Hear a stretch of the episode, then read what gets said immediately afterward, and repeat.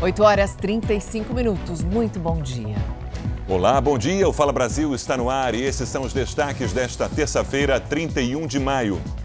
Aumentam os casos de gripe no Brasil e remédios usados para tratar doenças respiratórias estão em falta nas farmácias. A varíola do macaco, a Organização Mundial da Saúde, considera improvável uma pandemia da doença. O Brasil investiga três casos suspeitos. Gigante de energia russa suspende fornecimento de gás para a Holanda e Europa se mobiliza para reduzir a dependência do combustível. Equipes de resgate ainda procuram por mais de 20 pessoas desaparecidas em Recife, na região metropolitana. Já são 93 mortes.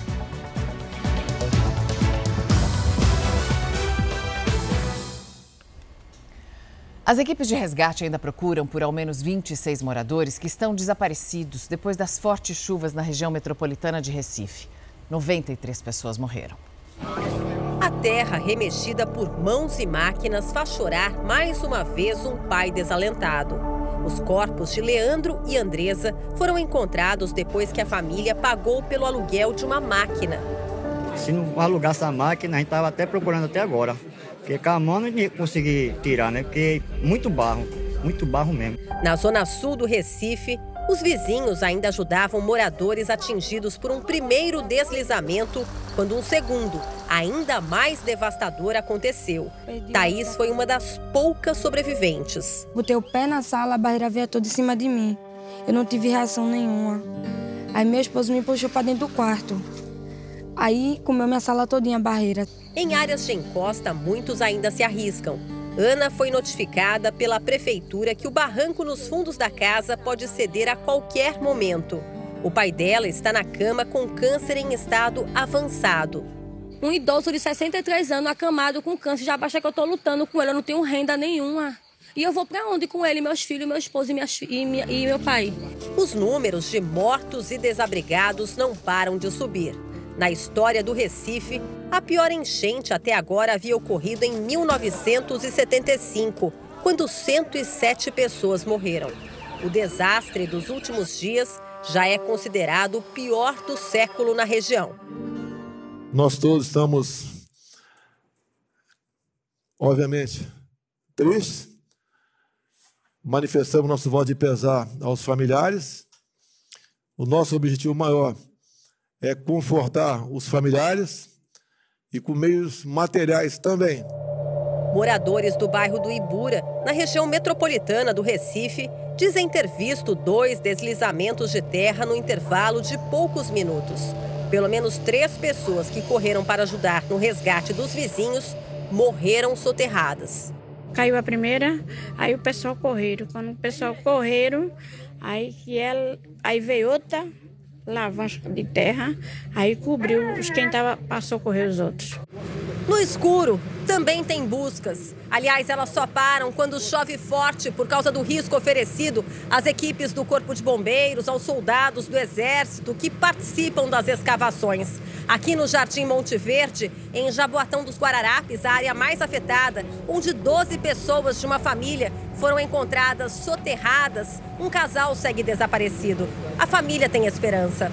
Olhar uma coisa que trabalhei tanto para ter e agora o pouquinho que tem destruir, mas o que vale é, é a vida, né?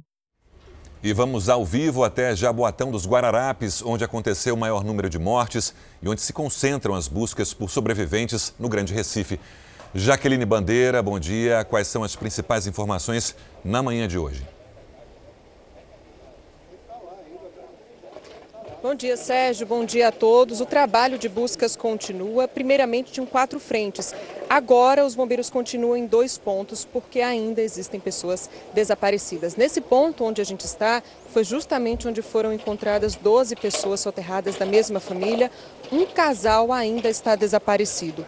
A família está aqui desde o sábado acompanhando o trabalho do Corpo de Bombeiros, do Exército, na esperança de que esse casal seja encontrado. Eles moravam aqui há cinco anos. A família do homem, infelizmente, também perdeu a vida. Além desse ponto aqui em Jardim Monte Verde, tem outra frente de trabalho em busca de mais uma vítima também. Nesse local, nas últimas 24 horas, foram localizados quatro corpos. O trabalho só deve parar depois que todas essas vítimas forem localizadas. De acordo com o último balanço divulgado pelo governo do estado, o número de desaparecidos ainda era alto. 26 pessoas. O trabalho continua, mas avança aos poucos por conta da chuva que vai e volta. Choveu forte agora, cerca de 10, 15 minutos, e agora parou. Mas a quantidade de água aqui que está descendo dessa rua dá uma dimensão do tanto de chuva que foi até agora. Então os bombeiros precisam parar nesse momento e só depois retomar as buscas, porque tem um ponto aqui nessa encosta onde uma caixa d'água, a gente até consegue ver daqui lá no alto, ela já está metade exposta. Então tem o risco daquela caixa d'água de alvenaria desabar. Então sempre que chove, a água começa a descer dali da caixa d'água, então os bombeiros precisam se afastar por conta do risco, para que eles também não sejam vítimas de deslizamento. Então o trabalho deve continuar. Em todo o estado, mais de 6 mil pessoas estão desabrigadas por conta das chuvas que atingiram e provocaram danos em cerca de 40 municípios da região metropolitana, das zonas da Mata Norte e Sul e também do agreste do Estado. Então, o trabalho é incansável do Corpo de Bombeiros, mas eles avançam com muita prudência para que não haja mais nenhum risco também. Os números de mortos são atualizados ao longo do dia. O último dado divulgado foi de 91 mortes, de acordo com o governo do estado, mas outros dois corpos foram localizados na madrugada, então esse número já é maior. A próxima atualização será divulgada às 11 horas da manhã pelo governo do estado. A previsão de chuva se mantém de forma moderada. O alerta é de observação de acordo com a Agência Pernambucana de Águas e Clima. Aqui no local tem muita gente trabalhando, com a ajuda também de retroescavadeira, caminhões são trazidos para cá, como a gente mostrou ontem, para poder fazer essa limpeza, tirar o entulho aqui da rua para que o trabalho avance. Além das buscas, tem gente dando apoio também no voluntariado fazendo comida, café da manhã, oferecendo uma casa de apoio para que as pessoas usem banheiro. Isso serve para os bombeiros, para o exército, para o pessoal da defesa civil que chega aqui e também para os moradores que perderam as casas. A gente volta para o estúdio Mariana, Sérgio. Obrigada, Jaqueline Bandeira, que mostrou a situação em Jabotão dos Guararapes. Ainda bastante delicado o trabalho de resgate por causa da chuva, que continua. Em Recife, a região metropolitana vem recebendo ajuda também de outros estados, outros municípios próximos. Inclusive, Goiânia está mandando também uma parte do seu efetivo do Corpo de Bombeiros. O repórter Bruno Araújo está num bairro em Recife, onde seis pessoas de uma mesma família morreram soterradas. Vamos ao vivo até o Recife com o Bruno. Bom dia para você, Bruno. Como é que está o trabalho dos bombeiros aí em Recife? Ainda há busca por mais vítimas nesse mesmo local? Olá Mariana, bom dia a você, bom dia para todo mundo que acompanha o Fala Brasil. As buscas elas continuam sim.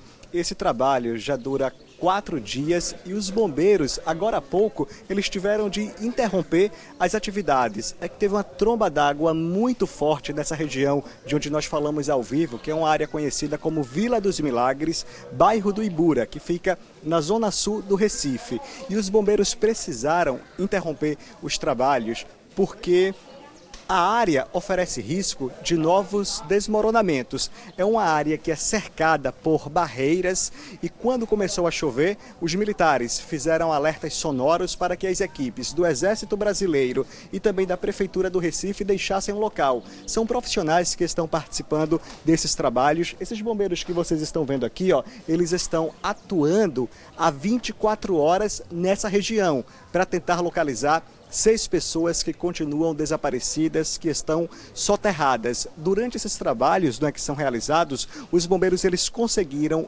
encontrar pingente, cordão de uma das vítimas, o que leva a acreditar que naquela região possa existir alguma pessoa que estaria desaparecida. A gente volta ao estúdio do Fala Brasil. Obrigado, Bruno. E a gente volta daqui a pouquinho com mais informações sobre as chuvas em Pernambuco e um desmoronamento que aconteceu na região metropolitana de Maceió também. Hoje é o último dia para a entrega da declaração do imposto de renda. A multa para quem perder o prazo varia de quase 166 reais e a 20% do valor devido. Para evitar a multa, especialistas recomendam que o contribuinte envie a declaração, mesmo incompleta, e faça a retificação depois, a correção depois. Também hoje, a Receita paga o primeiro lote de restituição para mais de 3 milhões de pessoas. O projeto para reduzir o preço dos combustíveis através de uma alteração na cobrança do ICMS, um imposto estadual, vai ter a votação acelerada no Senado, mas a ideia é de que a matéria não passe pelas comissões da Casa. Depois de se reunir com os secretários de Fazenda dos estados, o presidente do Senado, Rodrigo Pacheco, afirmou que o texto do teto do ICMS irá direto para o plenário.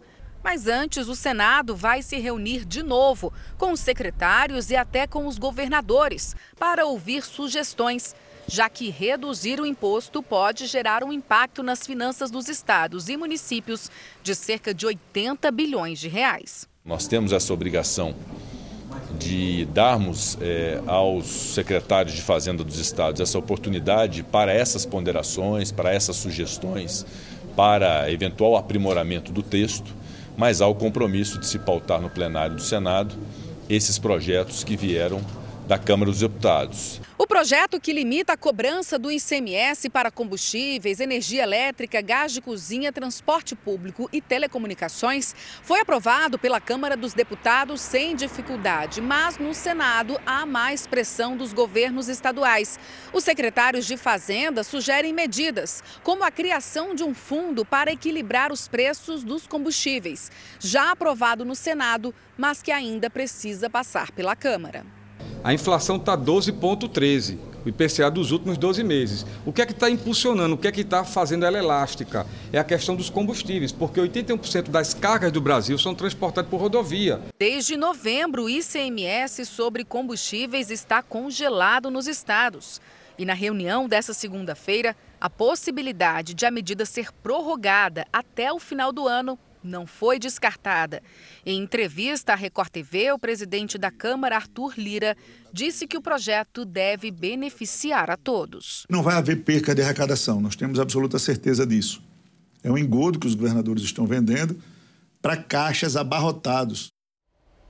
Notícia da manhã: carros importados e motos avaliados em mais de um milhão de reais foram apreendidos agora há pouco em São Paulo Rafael Ferraz, bom dia. E já se sabe quem é o dono desses veículos? Já se sabe sim, Sérgio. Bom dia para você, para Mariana. Eu vou pedir inclusive para o Rincon mostrar para a gente aqui imagens ao vivo da frente do Palácio da Polícia. Respondendo a sua pergunta, Sérgio, é o dono deste veículo seria aí um despachante. Ele está aqui no Palácio da Polícia, isso como averiguado. Aí você deve estar se perguntando, o que é averiguado, Rafael? É uma pessoa que veio aí prestar esclarecimentos para a polícia para ajudar nessa investigação. Ou seja, numa palavra mais simples, a polícia não tinha um mandado de prisão ou também outro motivo aí para prender dono de, os donos destes veículos, né? E olha, gente, que este, é, a, essa operação começou hoje por volta de 4 horas da manhã. Ela deve seguir agora até 11 horas da manhã, no cumprimento de nove mandados de busca e apreensão. E qual que é a suspeita? Da venda ilegal de armas aqui no estado de São Paulo. Avaliando aí, Sérgio e Mariana, cerca de um milhão e meio de reais nestes veículos. Obrigada, Rafael. Bom trabalho. E atenção para mais uma notícia da manhã. Acontece agora uma operação em São Paulo e outras quatro cidades no interior do estado. A ação é para combater a sonegação e a fraude fiscal no comércio de cigarros. 14 mandados de busca e apreensão foram expedidos pela Justiça de Araraquara. Bens como carros de luxo, embarcações e até aeronaves dos suspeitos vão ser bloqueados. A operação tem o apoio do Ministério Público do Estado de São Paulo. O México está em estado de alerta para novos alagamentos depois da passagem de um furacão. Cidades ao sul do país, no sul do país, ficaram embaixo d'água com as cheias dos rios. O furacão Ágata atingiu a categoria 2, com ventos de quase 180 quilômetros por hora. Segundo meteorologistas, o fenômeno, fenômeno, se transformou em tempestade tropical, mas as vilas da costa leste do país ainda podem sofrer com as cheias não houve feridos. A onda de calor que chegou aos Estados Unidos faz com que o país enfrente agora um dos seus piores verões. Com temperaturas extremamente altas, as autoridades americanas estão em alerta para mais queimadas. O último fim de semana foi marcado por recordes de temperatura para o mês de maio nos Estados Unidos. 35 graus nas cidades de Richmond e Filadélfia, 33 em Washington, na capital americana, sendo que dias atrás os termômetros registraram 37 graus em regiões do Mississippi e do Texas. Ao mesmo tempo, uma tempestade de neve surpreendeu o estado do Colorado. E o verão ainda está por vir no hemisfério norte. Cientistas alertam que a próxima estação poderá ser escaldante. Enquanto muitos se refrescam à beira-mar, regiões pouco habituadas ao calor se tornam um risco para os moradores. No ano passado, uma massa de ar quente provocou ao menos 100 mortes no noroeste do Oceano Pacífico, atingindo o estado do Oregon, onde temperaturas costumam ser amenas. A Flórida é o estado com a maior média de temperaturas altas durante todo o ano. Mas enquanto aqui a máxima pode chegar a 35 graus no verão, no Arizona, por exemplo, o pico pode ser de 50 graus. Mas este ano, o departamento americano responsável pelo clima lançou um alerta com previsão de temperaturas anormais para quase todo o país. O perigo vem justamente quando muitos estão de férias já que escolas americanas costumam entrar em recesso nos meses de junho e julho. Crianças merecem mais atenção, mas todos estão sujeitos aos perigos de uma forte onda de calor. O Brasil tem três casos suspeitos da varíola do macaco. Quem tem os detalhes para a gente ao vivo de Brasília é a repórter Lívia Veiga. Lívia, bom dia para você. De onde são essas pessoas? Oi, Mariana, bom dia para você, bom dia a todos. De acordo com o Ministério da Saúde, esses pacientes são do Ceará, Santa Catarina e Rio Grande do Sul. E o Ministério da Saúde informou também que eles seguem em isolamento e em recuperação. A confirmação da doença ainda depende de mais exames. O alerta veio menos de uma semana depois da Argentina confirmar o primeiro caso da varíola do macaco aqui na América do Sul. A doença pode provocar complicações neurológicas, oculares e respiratórias. Na maior parte dos casos, o paciente se recupera. Mesmo com um aumento de casos, a Organização Mundial de Saúde disse que é improvável que a varíola do macaco se torne uma pandemia, como aconteceu com a Covid. Hoje são 257 casos notificados e 120 suspeitos, distribuídos em 23 países. Sérgio Mariana. Obrigado, Lívia. E Portugal se tornou o segundo país do mundo com o maior número de novos casos de Covid-19. De Lisboa, quem traz as informações é a nossa correspondente Ana Paula Gomes. Ana Paula, boa tarde. Qual país lidera esse ranking? Bom dia, Sérgio. Olha, Portugal só está atrás do país asiático Taiwan no número de novos registros. Mas aqui na União Europeia tem a pior estatística, o maior. Também. Comunicação com Ana Paula Gomes, que falava sobre o aumento no número de casos em Portugal, que lidera um ranking, aliás, está em segundo lugar no ranking mundial, atrás apenas de Taiwan. É, Taiwan tem a maior média de novos casos diário, com 3.400, seguida de Portugal, né, que está em segundo lugar, depois Singapura, com 1.500 casos quase. Então, é uma preocupação na Europa. A, gi... a gigante de energia russa, Gazprom, anunciou hoje que suspendeu o fornecimento de gás para a Holanda. O fim da distribuição vem depois que a companhia holandesa se recusou a pagar pelo gás com a moeda russa, o rublo. Enquanto isso, a Europa vem se mobilizando para reduzir a dependência do gás russo. Com a guerra na Ucrânia, o conflito entre a Rússia e a Europa foi além do campo de batalha. Isolado, Vladimir Putin tenta a qualquer custo cercar os vizinhos e mostrar seu poder. Foram sanções contra a Polônia, Bulgária, Finlândia e agora a Holanda. A gigante da energia russa, Gazprom, bloqueou a distribuição de gás natural ao país porque a companhia holandesa se recusou a pagar o combustível com o rublo, a moeda da Rússia. Segundo especialistas, o corte na distribuição de gás vai trazer prejuízo para todos. A Rússia vai ter que abrir mão dos principais compradores e o resto da Europa vai perder o maior fornecedor. Os líderes da União Europeia concordaram em proibir a importação do petróleo russo.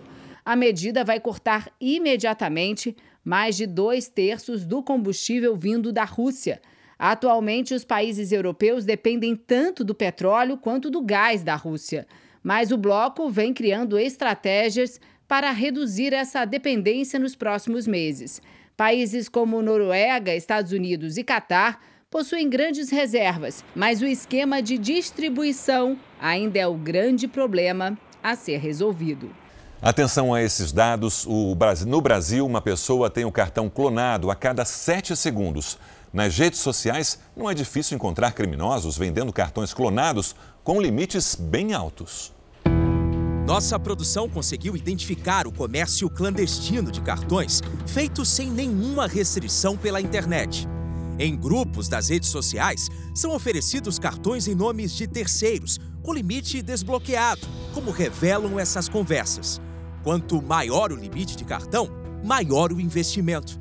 Nessa postagem, o golpista oferece cartão clonado, físico e virtual, e ainda ironiza: dispenso curiosos. Em março deste ano, foram registradas quase 400 mil tentativas de fraudes envolvendo cartões isso significa que a cada sete segundos, um brasileiro foi vítima dos golpistas.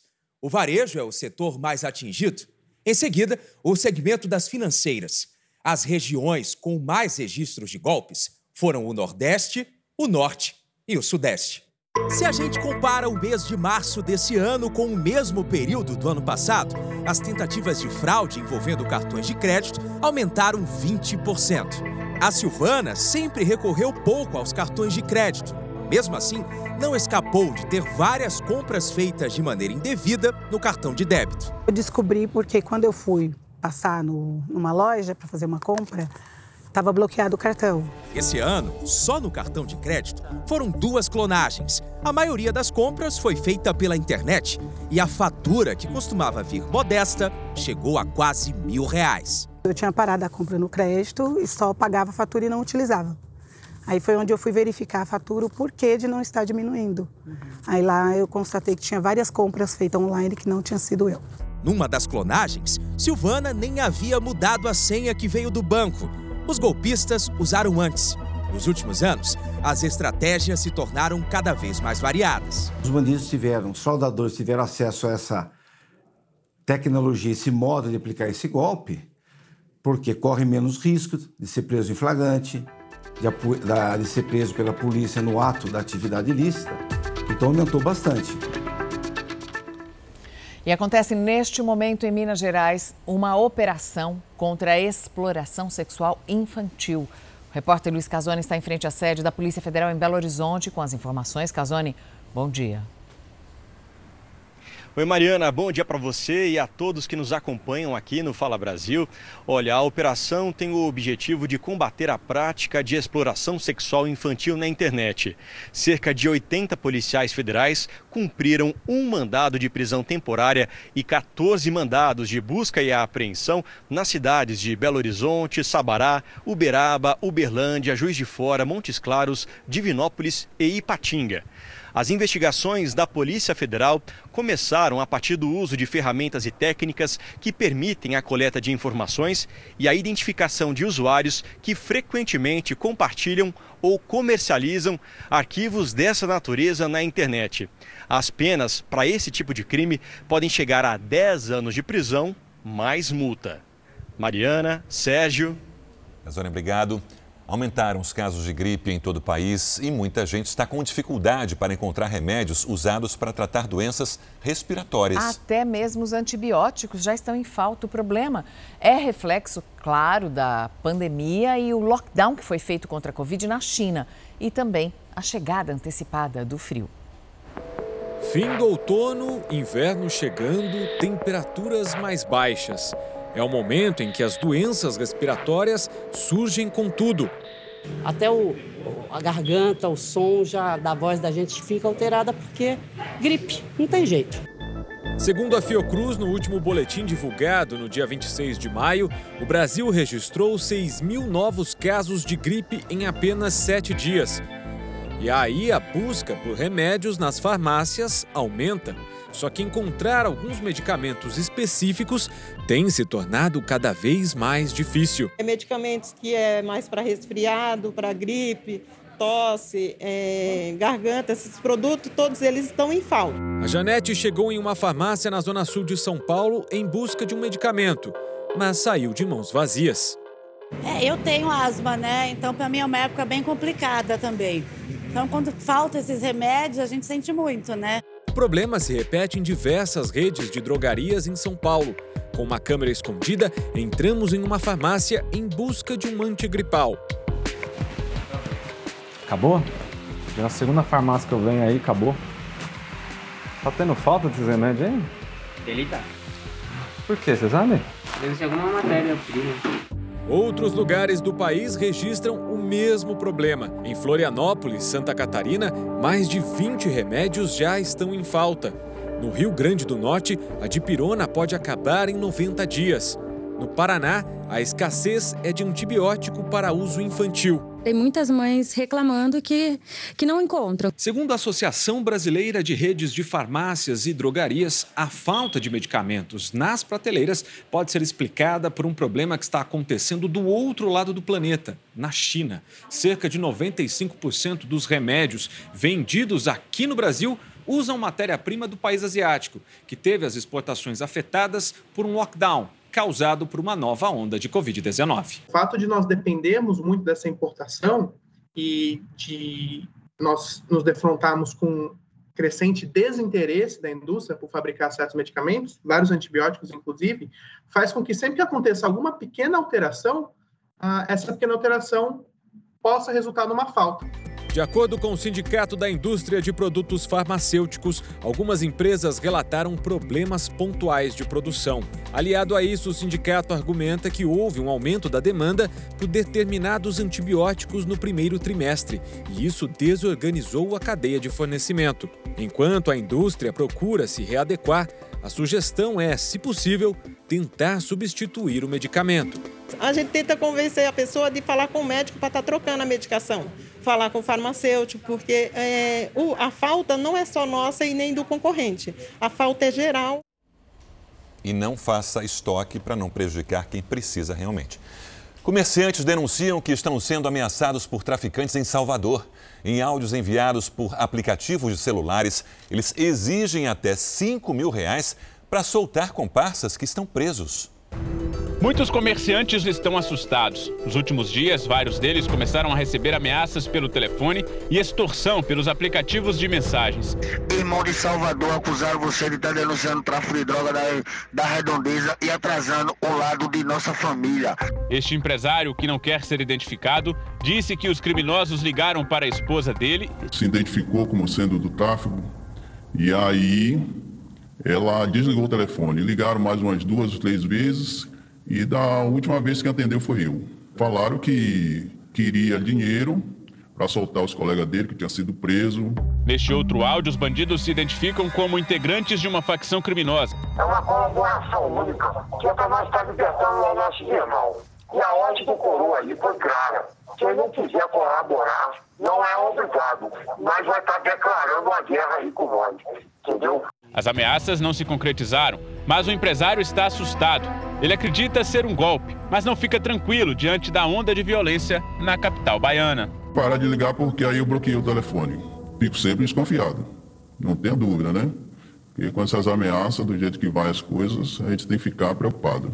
Os comerciantes desconfiam se tratar de um golpe, já que as mensagens e até os valores cobrados, sempre em torno de 3 a 5 mil reais, são muito parecidos. A suspeita é que essas pessoas que estão fazendo as ameaças estejam ligando de dentro do sistema prisional. Este outro comerciante do bairro de São Marcos também recebeu as ameaças. Os golpistas têm ligado constantemente, eles passam, pegam o número do, do estabelecimento, de um morador, e eles tentam, através desse número, extorquir as pessoas com diversas ameaças, ameaçando de morte, ameaçando botar para fora de casa, ameaçando a família da gente, ameaçando os parentes. Mais informações sobre a tragédia das chuvas em Pernambuco. Os parentes das vítimas vivem a angústia de esperar pela liberação de corpos no IML. A Secretaria de Defesa Social aumentou o número de funcionários, mas são muitas as famílias que ainda reclamam da demora. Familiares devastados pela dor vivendo um outro drama. A espera pela liberação dos corpos dos parentes mortos em decorrência das chuvas que atingiram Pernambuco com a recepção do Instituto de Medicina Legal no bairro de Santo Amaro, no Recife, lotada. As pessoas reclamavam de poucas informações. Com marcas da tragédia no corpo e no coração, esse idoso tentava liberar os corpos do filho, da nora grávida e de um genro. Ele também foi vítima do deslizamento de Jardim Monte Verde, mas conseguiu escapar. Desde sábado que eu sofro e a mulher em casa tá... ninguém come só tomando medicamento para acalmar, porque a situação é muito difícil. Perder três pessoas que nós estávamos tudo junto numa mesma hora, não passou dez minutos, ficou quatro subterrados. O sobrinho de Luiz Fernando tinha apenas 14 anos. Morreu eletrocutado durante as chuvas no sábado no bairro do Coqueiral, no Recife. O adolescente recebeu a descarga elétrica de um poste. A família também não tinha informações sobre a liberação do corpo. Só tem apenas uma pessoa atendendo para poder fazer a liberação dos corpos. Está massacrando ainda mais é, é, é, esse tempo de espera. A espera de seu Alberto era pelos corpos de filhos, irmãos, netos, sobrinhos. 11 pessoas da família. Ele queria, pelo menos, enterrar todos de uma vez. É uma dor muito grande. Perder tudo, tudo, tudo. Um já é difícil. E 11. É muito difícil a situação e ela continua complicada. O repórter Everson Teixeira está em Camaragibe. Everson, bom dia para você. Mostra o que está sendo feito aí no local onde você está agora e qual é a situação. Bom dia, Mariana. Bom dia, Sérgio. Bom dia a todos. Aqui, o trabalho do Corpo de Bombeiros e também de militares do Exército não para. Apenas quando chove um pouco mais, há pouco caiu uma chuva torrencial aqui, eles tiveram que parar. Também receberam apoio, estão recebendo apoio de servidores da Prefeitura. A gente perdeu a comunicação com o Everson, é, que falava sobre a situação bastante crítica na região de Camaragibe. A gente vai tentar falar agora com Daqui a pouquinho a gente fala com eles sobre é. a situação em Pernambuco. São, são pessoas que vieram de outros estados, de outros municípios próximos, com forças é, até do SAMU, dos bombeiros, de outros postos é, de atendimento. São voluntários também trabalhando, mas numa tragédia dessa proporção, é muito difícil mesmo conseguir fazer tudo, porque é tudo fora é, dos parâmetros. Você vê que para a liberação dos corpos tinha apenas uma pessoa atendendo. Isso é o normal. Quantas pessoas morrem por dia e quantos corpos você precisa liberar por dia? Agora, quando você tem um volume de dezenas de corpos para fazer a liberação, isso, esse é um serviço que acaba se acumulando e, como disse um dos uma das pessoas, é, é uma dor que aumenta ainda mais por causa desse tempo de espera, né? A gente vai voltar a falar daqui a pouquinho sobre a situação em Pernambuco, então. Sete adolescentes foram encontrados em situação irregular de trabalho infantil durante uma fiscalização no Maranhão. Em um lava-jato, os menores ganhavam R$ 4,00 por veículo e num lixão eram expostos a todo tipo de risco. O lixão fica na cidade de Itapecurumirim, região norte do estado do Maranhão. O adolescente de 14 anos foi encontrado catando lixo e disputando espaço com urubus. Sem proteção, o menor trabalhava para uma cooperativa de reciclagem. O município de Itapecuru-Mirim, em 2014, assinou o termo de ajuste de conduta com o Ministério Público do Trabalho e se comprometia a investir em políticas públicas de proteção de crianças e adolescentes. Entre as medidas, a restrição do acesso ao lixão. Na cidade de Vargem Grande, distante 60 quilômetros de Itapecuru-Mirim, seis adolescentes foram encontrados trabalhando em um lava-jato às margens da BR-222. Os meninos tinham idades entre 13 e 17 anos. De acordo com a legislação brasileira, o trabalho em lava-jato é proibido para jovens com menos de 18 anos. O dono do lava-jato foi ouvido pelos fiscais do MPT. Durante a conversa, ele revelou que pagava para os garotos cerca de R$ 4,00 por veículo lavado. O caso continua sendo investigado. A fiscalização foi feita pelo Ministério Público do Trabalho do Maranhão e integra o programa Infância Sem Trabalho, que pretende erradicar esse tipo de crime até 2025. Um biocurativo que está sendo criado no Brasil pode ser a solução para quem tem feridas causadas por queimaduras ou provocadas por doenças como diabetes. A cicatrização ocorre em três meses. Esse modelo brasileiro de biocurativo é considerado muito eficaz, até mais do que o americano, que provoca uma certa rejeição. No Brasil, muitas pessoas sofrem com as feridas crônicas, que são aquelas provocadas por diabetes ou outros tipos de complicações. A gente tem 5 milhões de pacientes com feridas crônicas no Brasil, né? E esses pacientes costumam tratar com as terapias convencionais e não tem sucesso, a ferida não cicatriza. A solução para o tratamento dessas feridas pode estar nas mãos da ciência brasileira. Um biocurativo está sendo desenvolvido em um laboratório de terapia celular, vinculado à Universidade de São Paulo de Ribeirão Preto, no interior do estado. O material é feito da mistura de células tronco do cordão umbilical com um hidrogel. Aquele bebezinho que nasceu, o cordão umbilical dele seria jogado fora e, na verdade, a gente utiliza esse material que, que, que seria descartado para isolar essas células preciosas. O biocurativo vai ganhar o formato de um quadrado, com 10 centímetros de cada lado.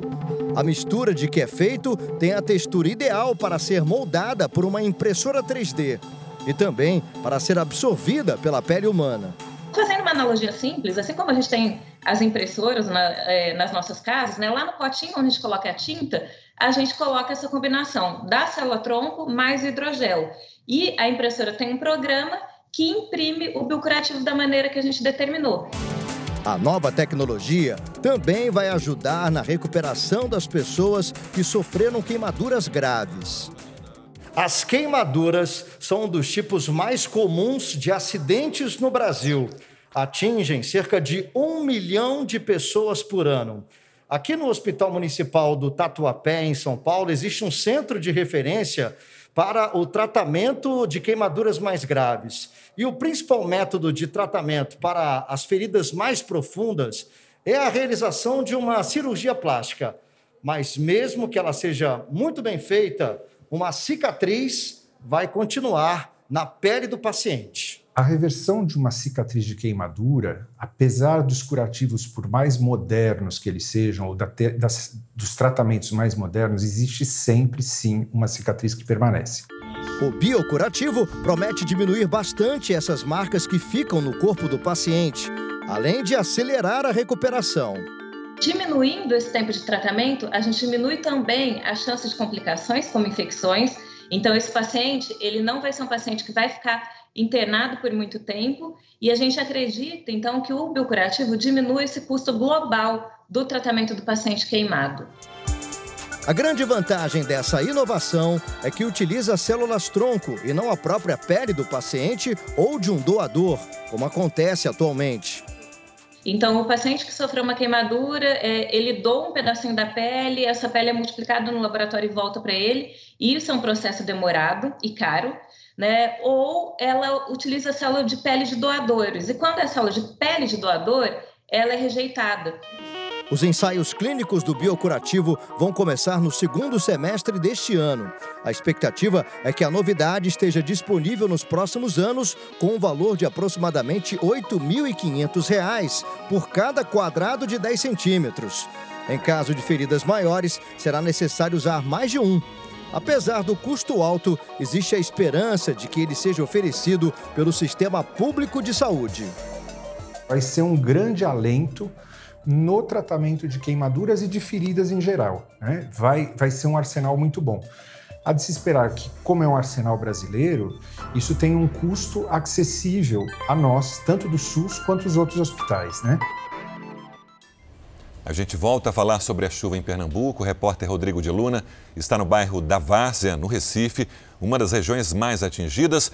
Rodrigo, bom dia. Novas imagens que chegaram hoje cedo mostram o momento da destruição por aí e qual a situação agora. Oi, Sérgio. Bom dia para você, bom dia a todos. Essa é uma comunidade ribeirinha que fica às margens do rio Capibaribe. É o maior rio aqui da capital pernambucana.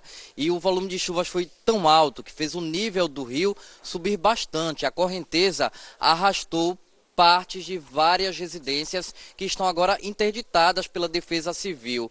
Daqui a gente consegue ver o tamanho das rachaduras, e são muitas. Nessa residência, por exemplo, o piso subiu e a casa está completamente inclinada. É um primeiro andar, as pessoas tiveram que sair às pressas. Agora há pouco, inclusive, não faz nem meia hora, aqui na casa ao lado, a verde, o que restava dela também foi abaixo, ou seja, agora só ficou a fachada, a entrada da residência. São pelo menos 50 casas nessa mesma situação e que vão de um ponto ao outro da rua. O piso a gente consegue ver que já está ficando rachado também. Ou seja, o risco de desabar o restante, o que ainda está de pé, é um risco iminente. O que acontece com as pessoas dessas residências tiveram que ir para casas de vizinhos, de parentes ou, ou para abrigos municipais. Só nessa área, o número a princípio é de 50 famílias desalojadas, desabrigadas, mas o número total aqui em Pernambuco passa das 6.100 pessoas que estão sem ter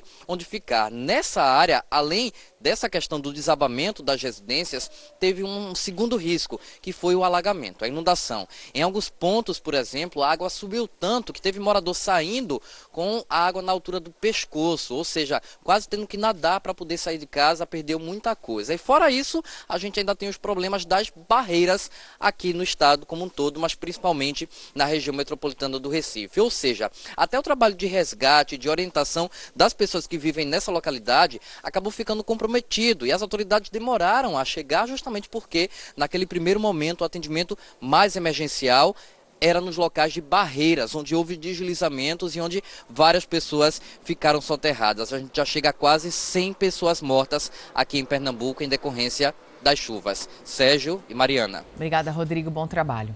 Atenção para esse dado que acaba de ser divulgado: a taxa de desemprego no país, no período de fevereiro a abril, ficou em 10,5%, segundo o IBGE.